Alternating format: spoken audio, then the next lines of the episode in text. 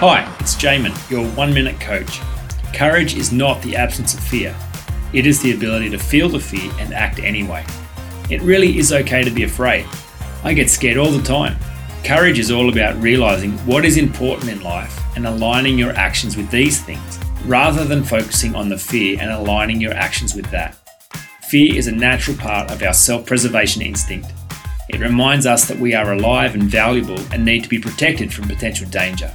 If we felt no fear, something would be severely wrong. Don't judge yourself for being afraid.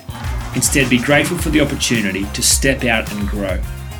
Every challenge provides you with an opportunity to overcome. It's through overcoming these challenges that we become stronger and our capacity is enlarged. If everything was safe, easy, and risk free, there would be no value in any achievement, and we would never experience the joy of winning in life. For more information, go to oneminutecoach.com.au